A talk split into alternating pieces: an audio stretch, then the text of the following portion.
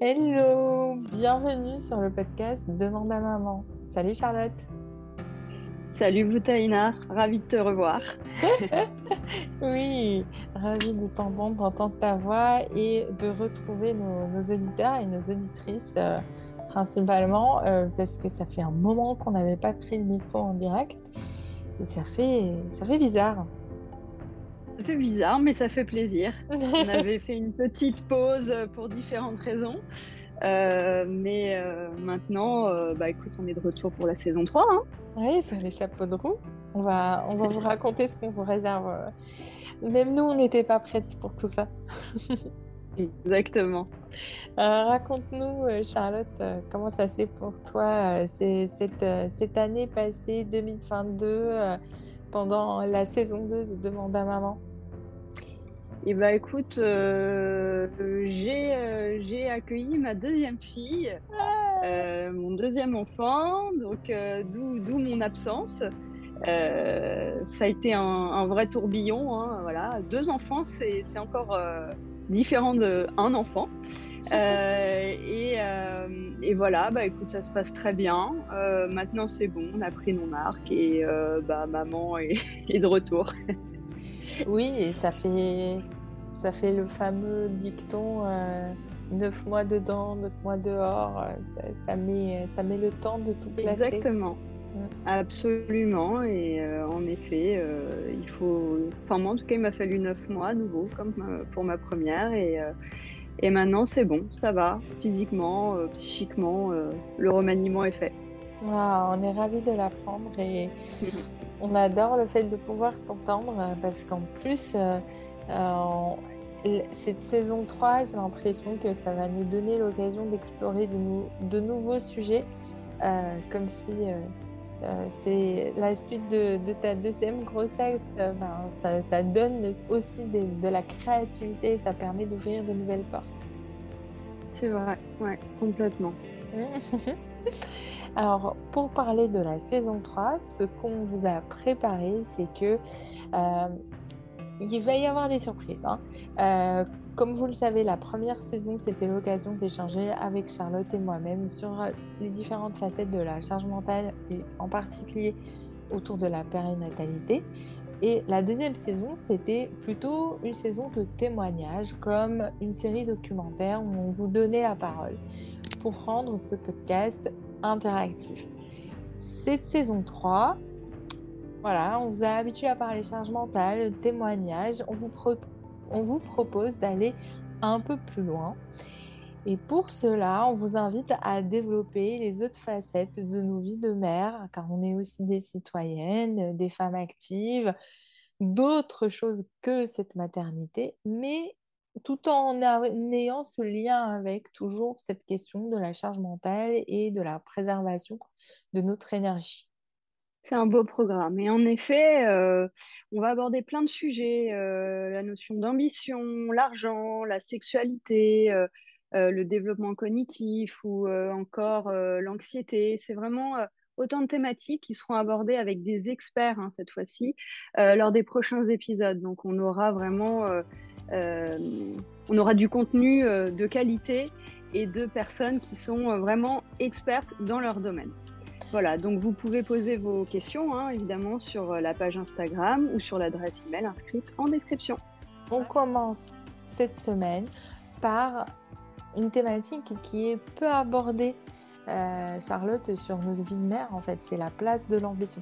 On va le faire avec une invitée de l'ARC. Pour cet épisode, on est ravis avec Charlotte de pouvoir accueillir Sandra Filandro, qui est activiste d'équilibre, comme euh, j'aime bien ce, titre-là. Je ne sais pas comment toi tu, tu vas, tu vas l'appeler ou équilibriste en chef. Euh, comment tu te présenterais, Sandra? Écoute, euh, écoute, équilibriste en chef, c'est rigolo. Ça, ça ouais, je, suis la créatrice des équilibristes et, très, très, très portée par le sujet, ouais, c'est clair. Le sujet de l'intégration pro-perso, l'équilibre des temps de vie, comme on, veut l'appeler. Effectivement, qui est un sujet qui m'anime depuis, depuis un bon moment et, sur lequel j'ai lancé un podcast qui s'appelle Les équilibristes, donc fin 2018.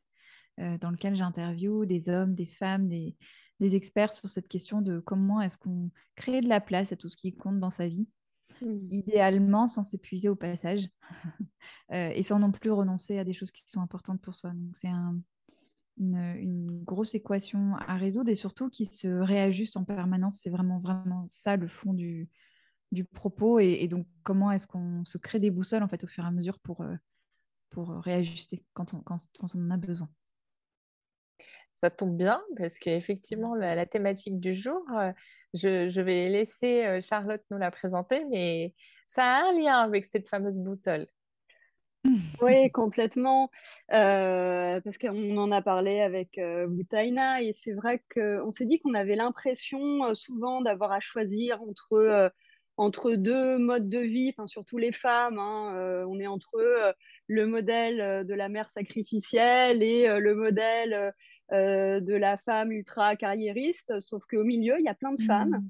Euh, qui ont du mal un petit peu à, à, se situer, qui se retrouvent pas forcément dans ces deux modèles euh, un peu extrêmes.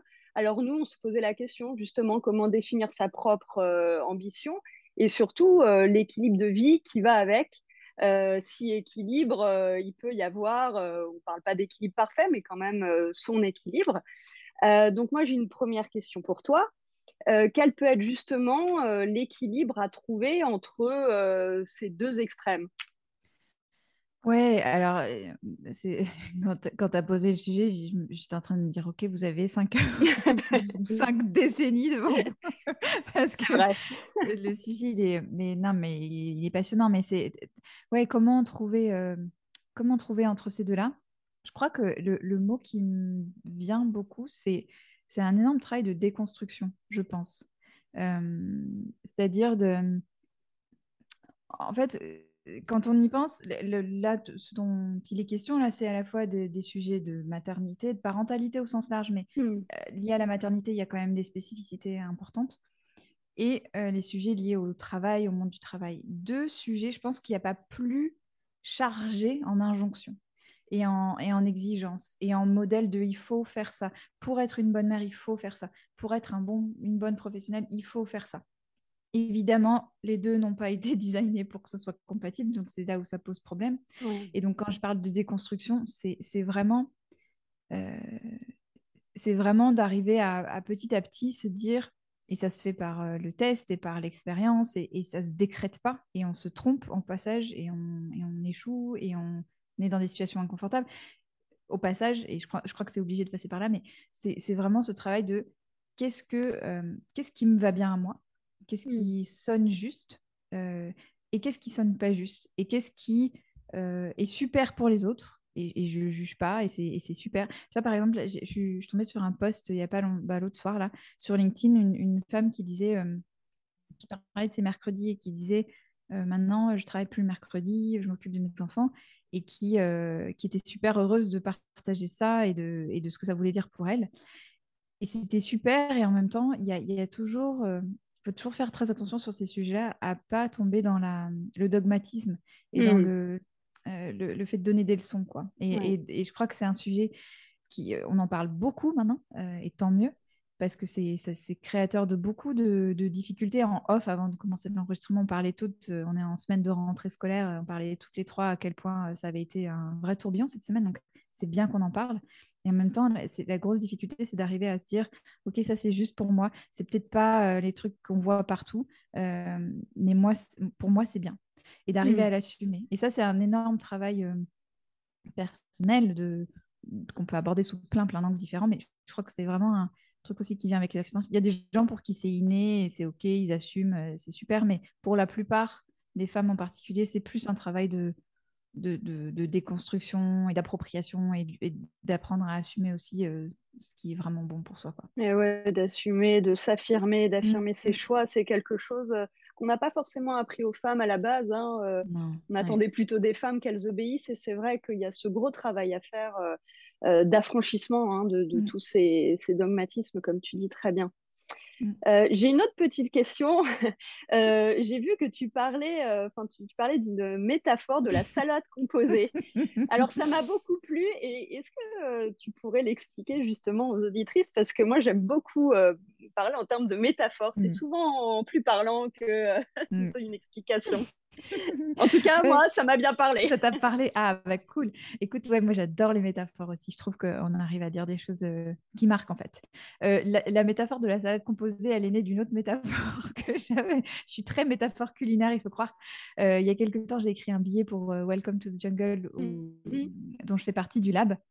Euh, et j'avais dit, la vie, c'est pas une boîte à bento, en fait. Dans cette idée que, que c'est tout à fait artificiel de vouloir segmenter les pans de nos vies parce que tout est imbriqué et que évidemment quand on est en pleine journée de travail, on peut être euh, enfin, on peut avoir des pensées liées à la vie perso et inversement. Enfin, bref, mmh. c'est pas le mmh. sujet là, mais donc voilà, donc cette idée de, de frontière très hermétique elle me paraissait pas juste et donc j'avais pris l'image de la boîte à bento et, et, l'inverse pour moi de la boîte à bento c'est plus le truc qu'on a euh, quand on fait un pique-nique et qu'on n'est pas hyper euh, hyper organisé avec sa boîte à bento mais qu'on a plutôt une salade où on jette tous les trucs euh, dedans qu'on aime bien a priori on essaie de prendre ce qu'on aime bien et, ça fait un joyeux mélange quoi et, selon les saisons et selon ce qu'on a dans le frigo bah, la salade composée elle aura une allure totalement différente mmh.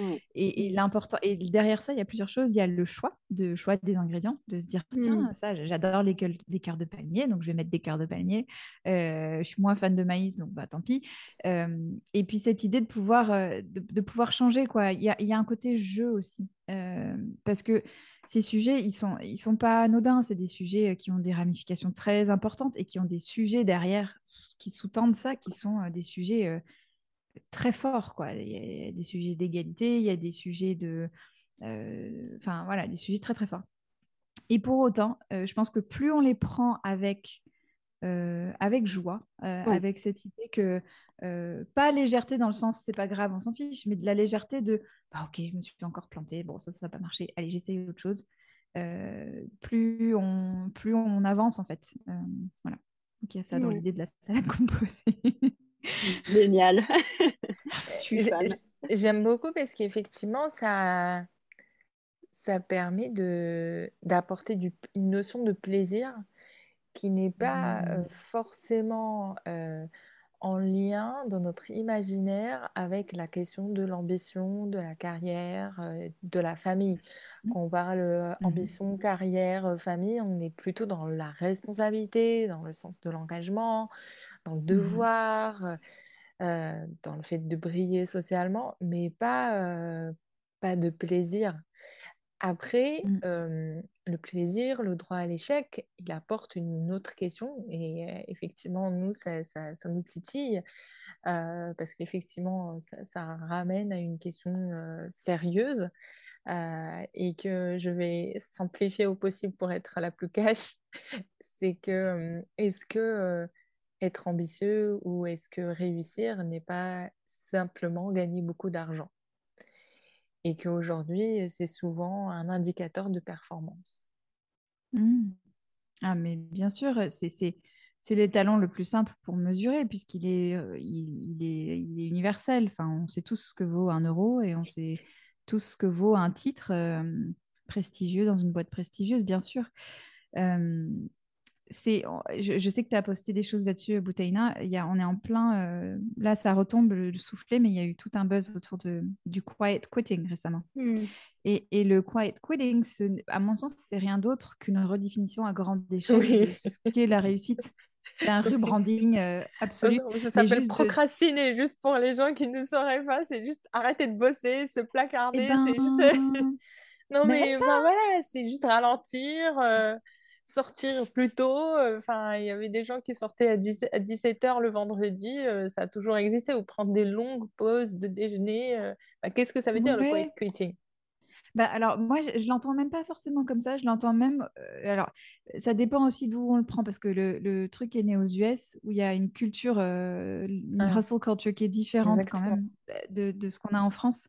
ouais, que tu connais bien, toi, tu as vécu là-bas. Mais donc il y a encore un contexte culturel qui fait que c'est particulier.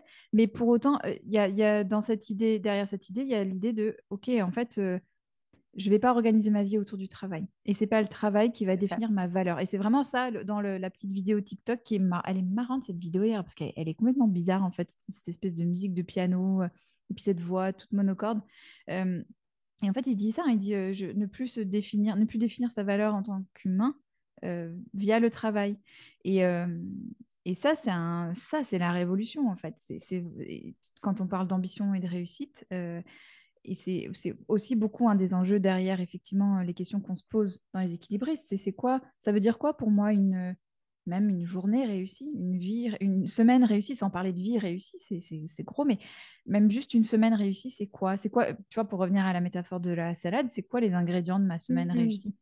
De quoi j'ai Mhm. besoin pour me sentir bien? Alors, bien sûr, toutes les semaines, il n'y aura pas. Moi, je sors d'une semaine, j'ai fait à peine 20 minutes de sport. Je sais que j'ai besoin de beaucoup plus, mais cette semaine, ce n'était pas possible. Bon, ben, la semaine prochaine, j'en ferai plus. Euh, c'est et, et comment et à quelle échelle tu le mesures, tu vois? Est-ce que c'est à l'échelle d'une semaine, d'un mois, etc. Donc, donc oui, euh, je m'égare un peu de ta question de départ, qui était sur la, Si, vraiment si, la, si, la mais en fait, redéfinition de ambition et réussite. Mais l'ambition et réussite par rapport à l'argent. Et, et en fait, tu y réponds. C'est que Mm. euh, il y a d'autres indicateurs, entre Mm. guillemets, euh, qui peuvent être euh, le confort, le confort physique. Mm. Euh, ça peut être le confort familial, parce qu'on peut être maman, papa, aidant, peu importe les rôles qu'on peut jouer. Et on peut être aussi dans un indicateur social de bénévolat. Et ça, effectivement, et c'est pour ça que ça me fait sourire. euh, tu, as parlé des posts sur LinkedIn. euh, je l'ai envoyé à, à Charlotte en préparant parce que c'est un post qui mettait un peu en porte-à-faux les femmes euh, au foyer qui choisissent de se mettre à l'écart euh, de la vie Mm. professionnelle pour s'occuper de leur famille, même si les enfants étaient un peu plus grands. Mm. Et qu'il y avait un, un côté euh, dans ce poste-là, euh, comme s'il y avait un appel à- au, au travail, à la réussite et à la... en partant d'une bonne intention. L'intention de attention à la précarité économique Mhm. et à, à la difficulté financière. Et en, en fait, quand cet appel à la vie facile, moi, ça m'a tout de suite interpellée sur une Mm. seule notion, c'est qu'il y a beaucoup de femmes ou d'hommes euh, qui sont peut-être retraités, qui sont euh, peut-être entre deux jobs, euh, qui, qui, qui sont actifs. C'est juste que ils ne gagnent pas leur vie de cette manière-là. Mm.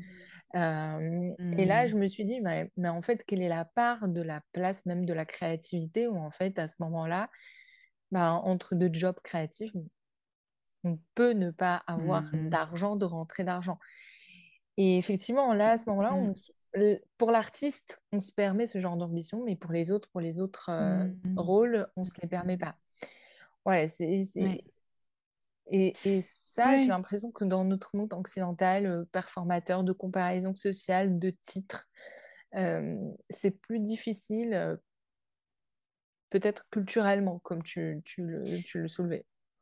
Ouais, et en même temps, euh, je crois qu'on a. bah, le quiet coding, c'est un super euh, indicateur aussi de ce qui est en train de se passer. C'est-à-dire, euh, on passe d'un étalon de mesure sociale extérieure avec un titre, de l'argent, tu sais, tous les trucs qu'il faut cocher, qu'il faut avoir réussi dans sa vie avant un certain âge, quoi, à un étalon de, de- une définition de la réussite beaucoup plus intrinsèque. J'avais participé à un programme il y a quelques années.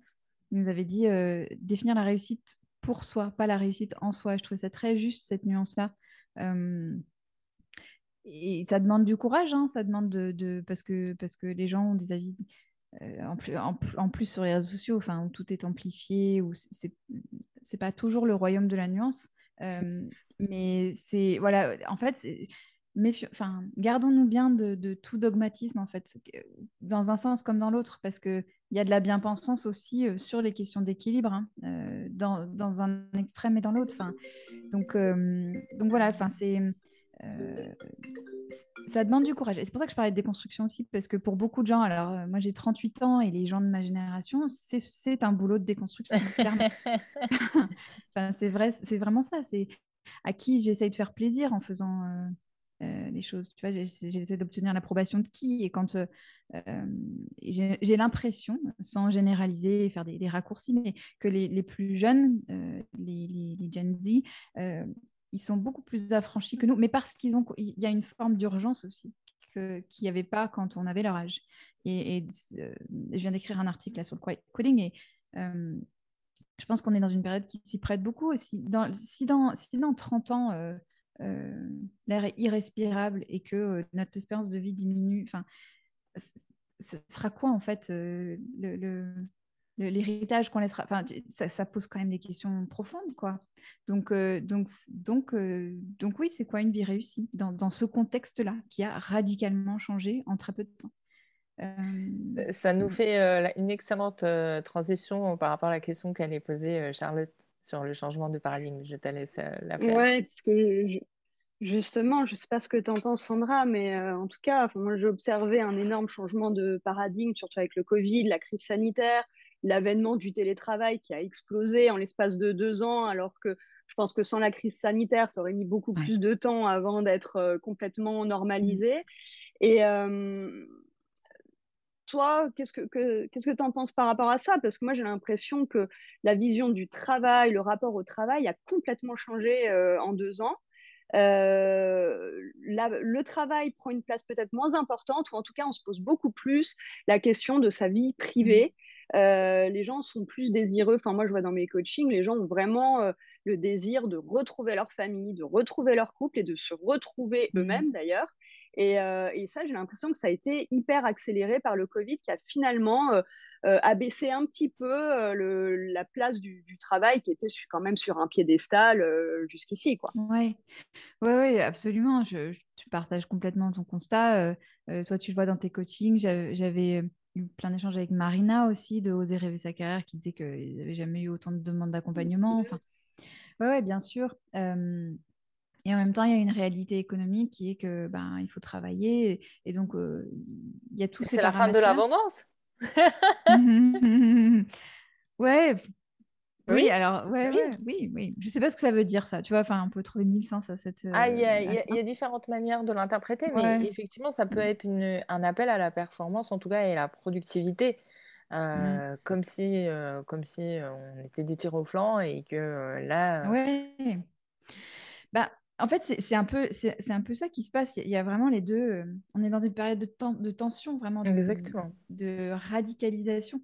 Euh, quand tu vois les, les lettres là, qui ont été adressées par la direction d'Apple, euh, par Zuckerberg, le ton se durcit. quoi. C'est OK, les gars, la fête est finie. Hein. Si vous avez envie de faire du télétravail à tout va, ben, la porte est ouverte. Quoi. Donc, on a à la fois des gens qui disent euh, ce que tu décris, Charlotte, ben, moi j'ai envie d'investir mes relations. Ce qui compte le plus, c'est ma vie en dehors du boulot. Euh, je suis pas si bien respectée, donc pourquoi je, je, je, euh, je, sacrifierais mon énergie, etc. à ce boulot-là? Je, ben, je choisis. En fait, c'est vraiment cette idée aussi de finitude de ressources, d'énergie, de, temps, même à l'échelle individuelle.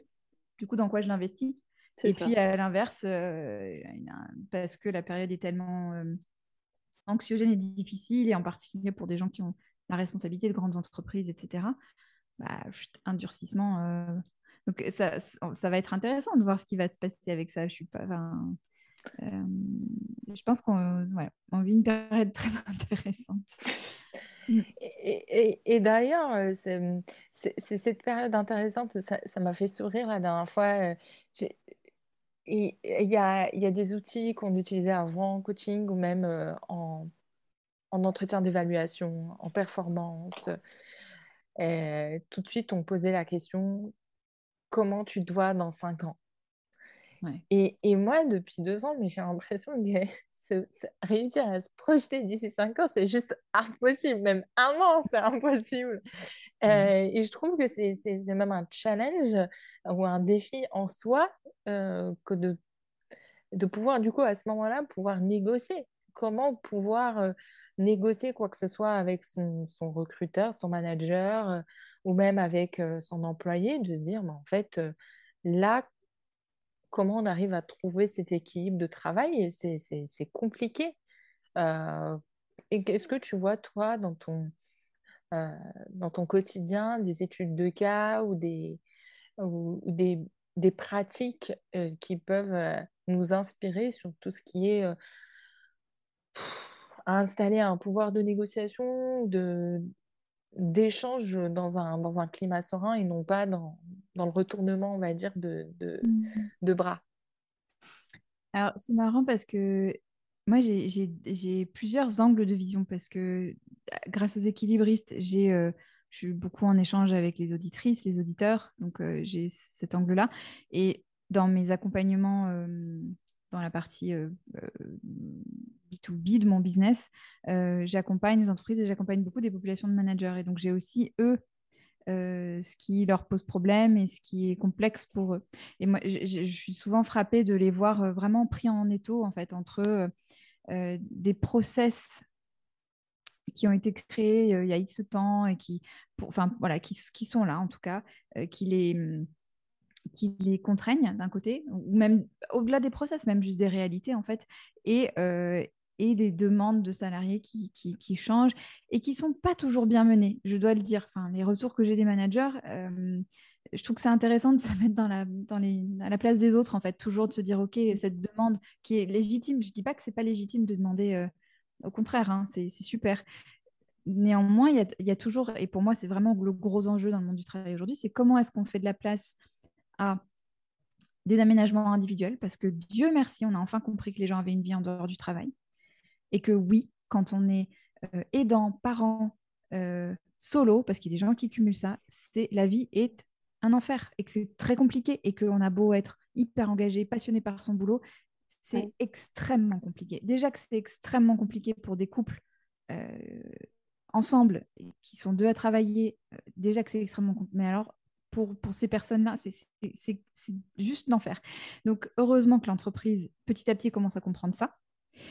Et pour autant, il y a un job à faire. Il y a des missions à mener à bien. Il y a des, il y a des, des, clients à livrer. Il y a des, des échéances à, à, respecter.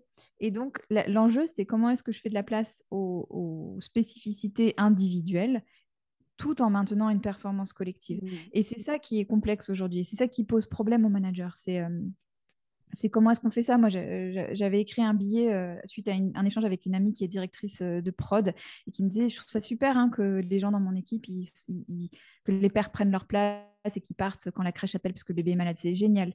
Mais moi, je veux pas qu'on me plante. J'ai une usine à faire tourner, donc euh, comment, ça se passe? Donc, avoir revendiqué ces, ces droits, ce qui, ce qui sont devenus des droits, de dire ouais, mon enfant est malade, je vais le chercher, c'est important. Oui, très bien.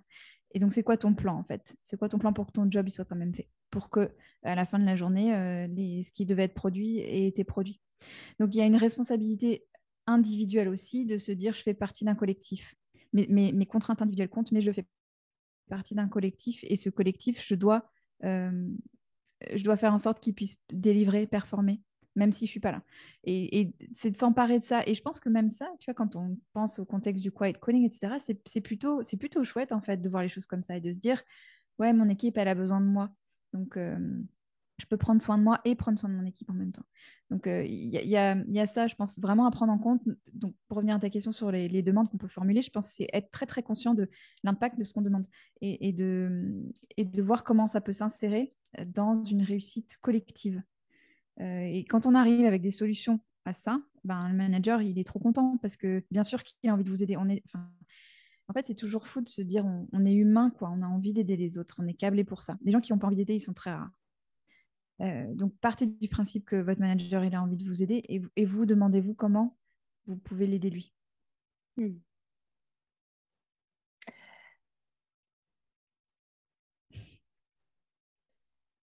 En fait, en fait, c'est quelque chose qui est euh, qui, qui, appelle à beaucoup de, de maturité. Mmh. Et, euh, et c'est pour ça que ça, pour moi, c'est lié à l'ambition. Parce que, mmh. euh, en fait, ce matin, tu, tu partageais l'histoire de la culture japonaise qui est en train d'évoluer. Mmh. Et, et, eux, typiquement, c'est euh, au Japon, c'est l'histoire du commitment et de la du travail bien fait, mmh. euh, jusqu'à un extrême euh, très, très, poussé. Mais, mais ça, ça en revient à ça, c'est comment arriver à laisser la place. Est-ce que c'est ça aussi une forme d'ambition? Arriver à, à trouver sa place pour sa vie personnelle euh, et tout ce qui va avec, mais en même temps en faisant du, du travail suffisamment engageant par rapport à soi. Et c'est là où ça rejoint ce que tu disais tout à l'heure sur la motivation intrinsèque. Que veut Mm. dire le travail bien fait? Et, Mm. et, et en fait, euh, c'est même tout le problème en France, c'est qu'on ne fait pas confiance aux employés. Mm. Culturellement, c'est comme ça, on ne fait pas confiance, donc on contrôle. Mais amener de la confiance, ça- vient avec des preuves. Et c'est là où c'est intéressant ce que tu disais, c'est qu'il y a une façon de le négocier, il y a une façon de l'apporter. Est-ce que toi, en termes de pratique, tu vois des bonnes pratiques pour amener la discussion? Est-ce qu'il faut attendre la fin de l'année ou bien quand on a tout de suite le besoin? Est-ce qu'il y a des, des momentum, des façons de parler, par email, par visio? Comment, comment tu vois les choses? Je pense que le... quand les choses se produisent, c'est toujours le mieux. Euh, je pense, je, je- pense pas qu'il faille attendre des, des occasions particulières. Je pense qu'il faut les provoquer. C'est intéressant que tu parles de maturité. Je pense que c'est très juste que tu dis. C'est cette idée de euh, d'être euh, d'être aux manettes en fait, de, de se dire euh, c'est ma carrière, c'est ma responsabilité. On m'a confié un poste. voilà, j'ai une responsabilité. Et je pense que tout ça demande, en fait, tout ça, on est, on est encore largement en phase d'ajustement parce que on est en train d'amener dans le, dans l'environnement de travail des conversations qui n'y, qui n'y avaient jamais lieu, en fait. Euh, on, faisait comme si, jusqu'à, il y a, mais vraiment jusqu'à avant la pandémie, hein, on, faisait comme si les gens n'avaient pas de, de vie en dehors. Donc, tout ce qui est ces sujets qui sont à la frontière euh, du pro, et qui sont finalement le, le, le perso partageable euh, dans le pro, bah, c'est très nouveau ces conversations-là. C'est, c'est... Même les conversations autour de la parentalité. Moi, mon fils a 8 ans. Euh, je me souviens qu'on parlait pas de parentalité quand il est né. Vraiment pas. C'était, c'était tabou. Euh, moi, moi, C'était pas un euh, sujet. non, mais c'était tabou. Euh, ma, Et ma il fallait manager, pas. il fallait pas. ma- même, j'ai, des souvenirs, euh, pour ça, ça- j'ai- ça m'avait marqué. J'ai des souvenirs de ma manager qui vient, qui me dit, je pars chercher en chuchotant comme ça, en cachette. euh, euh, elle, elle était enceinte euh, avec plein de dossiers portés et, et, et j'ai cette image et moi je lui dis mais attention, tu, tu es enceinte. Mais vraiment, genre, c'était euh, à son huitième, neuvième mois, elle portait des gros paquets. Et, et moi, mon premier réflexe, c'est de l'aider. Et elle, elle voulait surtout pas parce que c'était quelque chose de visible. Donc, il fallait surtout pas qu'on la voie affaiblie, vulnérable. Et la question de la vulnérabilité en entreprise, c'est tabou. Très, du coup, forcément pour les femmes, parce qu'on a plein de moments où on est vulnérable, mais pas que pour les femmes. Il y a d'autres moments où, en fait, la vulnérabilité est tabou. Mm. Et ça, c'est le sujet de la vulnérabilité, comment amener la question qu'on a besoin de- d'un cadre ou des choses. c'est c'est- Là encore, ça demande du courage.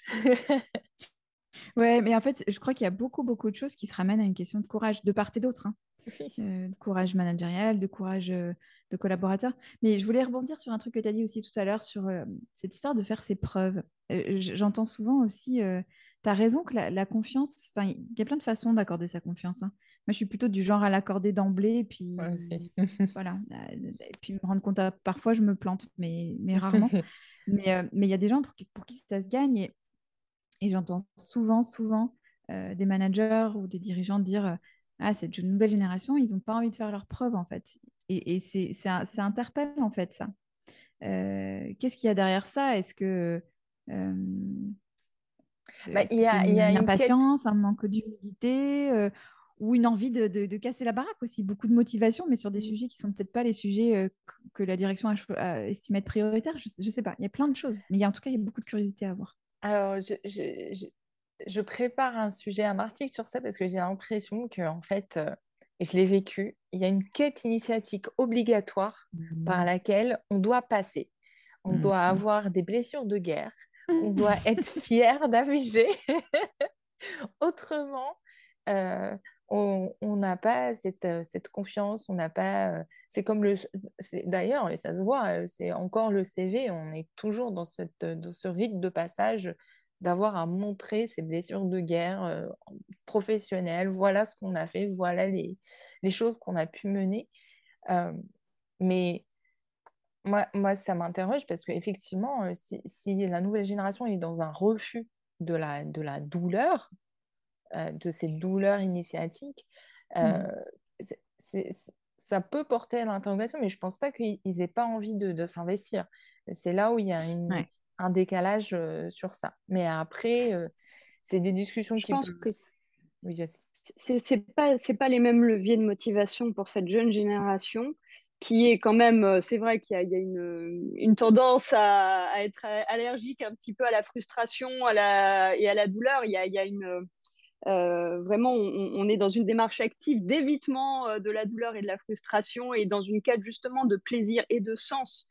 Euh, et c'est vrai qu'il y a, voilà, les deux générations, enfin, plusieurs générations euh, sont complètement en train de s'entrechoquer entre euh, un sorti d'école qui est dans une start-up et un manager qui a 58 ans dans une boîte plus classique. Il y a, y, y a, deux mondes complètement différents et là, il faut les faire cohabiter. Et euh, c'est vrai que la jeune génération aussi, de ce que j'ai observé, plus dans une, une relation de j'ai des droits que j'ai des devoirs. Et mmh euh, Sandra, tu parlais de, de, réciprocité, et je pense mmh. qu'en fait, euh, une des clés évidemment, hein, euh, mais ce sera d'instaurer vraiment cette notion de réciprocité, oui. Euh, justement entre les salariés et les managers et le top management, et cette notion d'échange aussi. Mais c'est vrai que ça se fera plus comme avant. Euh, donc, je pense qu'il faut faire aussi un petit deuil par rapport à ça. Il y a, il y a mmh. cette organisation euh, qui, euh, qui est totalement désuète pour les, les, les jeunes ouais. aujourd'hui. Hein. Vraiment, ils, ne, ils, ne, peuvent plus l'entendre de cette façon pour plein de raisons. et notamment le, le, la notion d'urgence dont, dont, tu parlais, et, et cette notion d'urgence qui est en train de nous gagner aussi, nous hein, d'ailleurs. donc, il n'y a plus de temps à perdre aussi. Et euh, c'est vrai que ça, il y a euh, plein de changements de paradigme à ce niveau-là, quoi. Mais ça peut, mais c'est vraiment une opportunité à la fois. Ouais. Hein, on dit souvent euh, dans la, la crise, il y a à la fois du danger, à la fois des opportunités, et c'est vrai que là tout est ouvert. C'est un peu vertigineux parce qu'il faut, faut, vraiment là tout, tout remanier, mais à la fois ça peut être une période euh, très exaltante, je trouve. Mm. Ouais, je, je, suis complètement d'accord avec toi. Et, et c'est très juste, je trouve, ce que tu dis sur... Euh, il y a un nouveau contrat à écrire, en fait. Euh, ouais. et, et, moi, je suis toujours frappée de... Là, encore récemment, j'étais chez des clients. Et euh, cette capacité qu'on a à croire que les choses sont évidentes alors qu'elles ne le sont pas du tout. Et notamment dans les attentes qu'on peut avoir par rapport à son équipe. C'est vrai, mais dans tellement de sujets. Tu sais, ces, phrases qu'on se dit de bah, c'est évident quand même, non, que... Mm ben, peut-être que non, en fait. Peut-être que c'est pas évident. Et, et peut-être que ça vaut le coup de le repréciser. Voilà, en fait, on ne peut que proposer des, des choses à tester. Il n'y a, a, pas de recette là. Et, euh, et c'est ça qui est un peu perturbant, déboussolant, mais, mais voilà, il n'y a que des choses à tester et à voir pour s'adapter à, à cette réalité-là. Euh, et effectivement, des, des, gens qui ont un hédonisme beaucoup plus fort que mmh. les générations de-dessus. Mmh. Et, et, et un, un, rapport complètement différent à la, à la déférence hiérarchique vrai. Moi, je les admire pour ça. Je trouve ça mani magnifique. Mais vraiment, mmh. euh, c'est même euh, quelque part inspirant euh, parce que pour le coup, ils nous facilitent euh, la voie pour, pour ceux qui, qui sont Enfin, moi aussi, j'ai été la jeune conne. euh, Enfin, on m'a déjà dit ça d'ailleurs quand, quand j'étais en entreprise. Donc, euh, enfin, c'est c'est le classique. On est toujours dans ce, ce perpétuel renouvellement. Mais il y a effectivement une opportunité de ce que j'en- j'entends sur le fait de saisir le momentum si vous en, si vous en sentez le besoin d'exprimer euh, en fait vos attentes parce que sur un malentendu, ça passe. Mmh. Euh, pourquoi nous en empêcher en fait euh, parce que soi-disant on n'a pas les codes ou on a honte ou on a peur du jugement. Euh, finalement le, pire c'est que ça alors ça c'est quelque chose. Quel est le pire scénario? Est-ce que c'est le fait de, se faire placarder? Est-ce que c'est le fait de, de se faire une étiquette de, de paresseux ou bien d'ambitieux de carriériste? Quel est le pire scénario en entreprise? Ouais. Et, je pense qu'il y a aussi euh, une notion, une notion. Alors, on parlait d'urgence par rapport aux événements de, géopolitique, climatique, etc. Mais il y a peut-être une non-urgence aussi à s'appliquer soi dans, dans, la manière dont on conçoit sa carrière. C'était, j'avais interviewé Anne Le Sueur Nédart, qui est une femme formidable et qui j'avais adoré ce qu'elle avait partagé. Elle se disait si j'avais pu dire à la moi d'il y a X années, t'inquiète pas, tout doux, ça va aller, ne te sens pas obligé de tout faire en même temps à fond. Et, ce, un peu réduire aussi la pression sur ça, se dire que il n'y a pas d'urgence en fait, que qu'il y, a des choses qui peuvent attendre et qu'on peut décider à, à, plusieurs moments dans sa vie, dans sa carrière, qu'est-ce qui peut attendre. Mm. Il, y a un peu, de, de cette sagesse-là aussi à avoir. Est-ce que je peux mettre un peu en pause ou en, ou en sourdine ou avec une intensité, un volume moins fort? Euh, mm. Toujours dans les métaphores, mais j'aime bien cette idée de jouer avec les boutons aussi. Mm. C'est une très jolie métaphore parce que euh, on accepte peut-être moins la notion de cycle euh, qu'avant. On en parlait avec, avec Charlotte pour l'intro du podcast parce que pour la saison 2, on avait fait le choix de, de, laisser Charlotte prendre ce moment-là et de, de faire autre chose différemment pour le podcast parce qu'elle avait l'opportunité d'accueillir un nouveau bébé et, et, que maintenant, elle était ouverte à autre chose. Mais c'est mmh se permettre aussi ces choix-là n'est. N'est pas évident aujourd'hui parce que, comme tu dis, on est dans le rush, on est dans les comparaisons sociales, et puis tu fais quoi? Et on est dans la comparaison. Euh, tu es sur quoi? Sur quel dossier euh?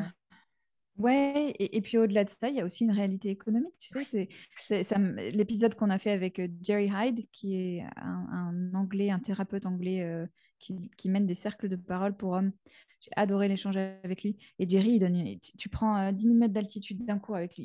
Il, en fait, il dit, mais en fait, juste remettons les choses dans, dans, leur contexte. Quoi. On est euh, la première génération qui n'a pas de modèle de ce qu'on est en train de vivre, à savoir euh, un, un, niveau de vie qui fait que, enfin, un coût de la vie qui fait que euh, c'est très compliqué de vivre avec un seul salaire aujourd'hui. Donc, la question de travailler ou pas, elle se pose moins qu'à une époque.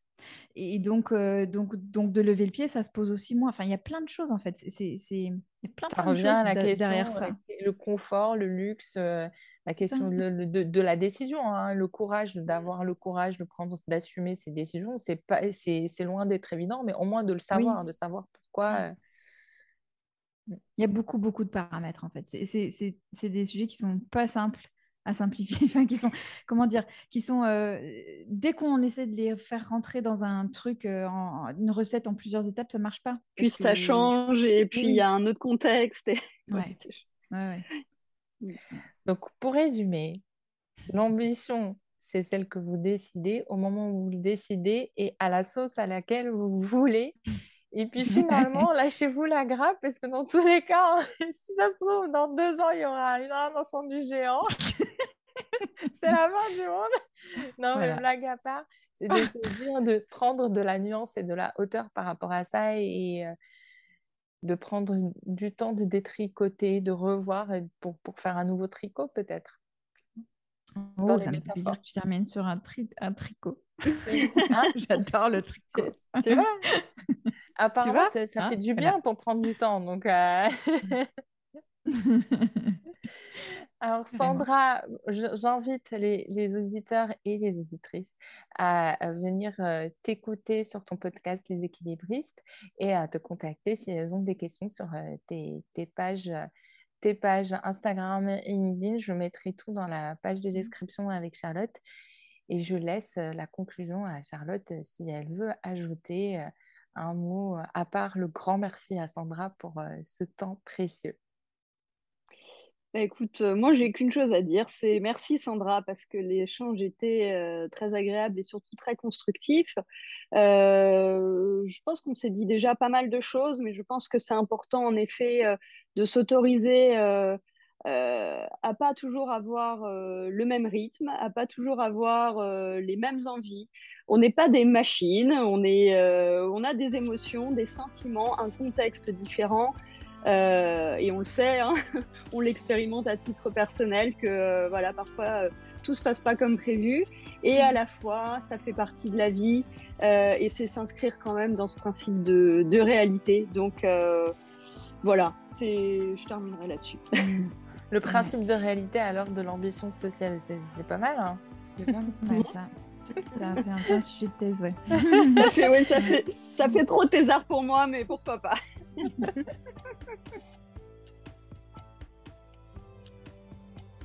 C'était le podcast Demande à maman avec le retour en fanfare de Charlotte. Bon, et moi-même, tu es là. Hein. Euh, on, est super ravis d'avoir eu l'occasion de, recevoir Sandra. Et euh, qu'en as-tu pensé, Charlotte? Ah, bah, c'était un vrai bonheur. C'était vraiment beaucoup de matière à réflexion, donc euh, c'est tout ce que j'aime. Hein? Et j'espère que ça vous plaira, mais je pense que voilà, il y a de quoi réfléchir et remettre des choses en perspective, donc euh, super quoi. Merci hein? beaucoup à Sandra encore. Hein. Oui. Et on vous invite du coup à nous retrouver sur les réseaux sociaux pour continuer la conversation et euh, potentiellement d'ici deux semaines pour un nouvel épisode avec un autre expert sur les thématiques euh, d'ambition, de carrière, de vie de famille, euh, d'angoisse, d'anxiété, peu importe. L'objectif, c'est de pouvoir prolonger et de pousser les portes de nos réflexions sur la charge mentale et euh, la, vie de maman au-delà de, de la maternité. À bientôt. À bientôt.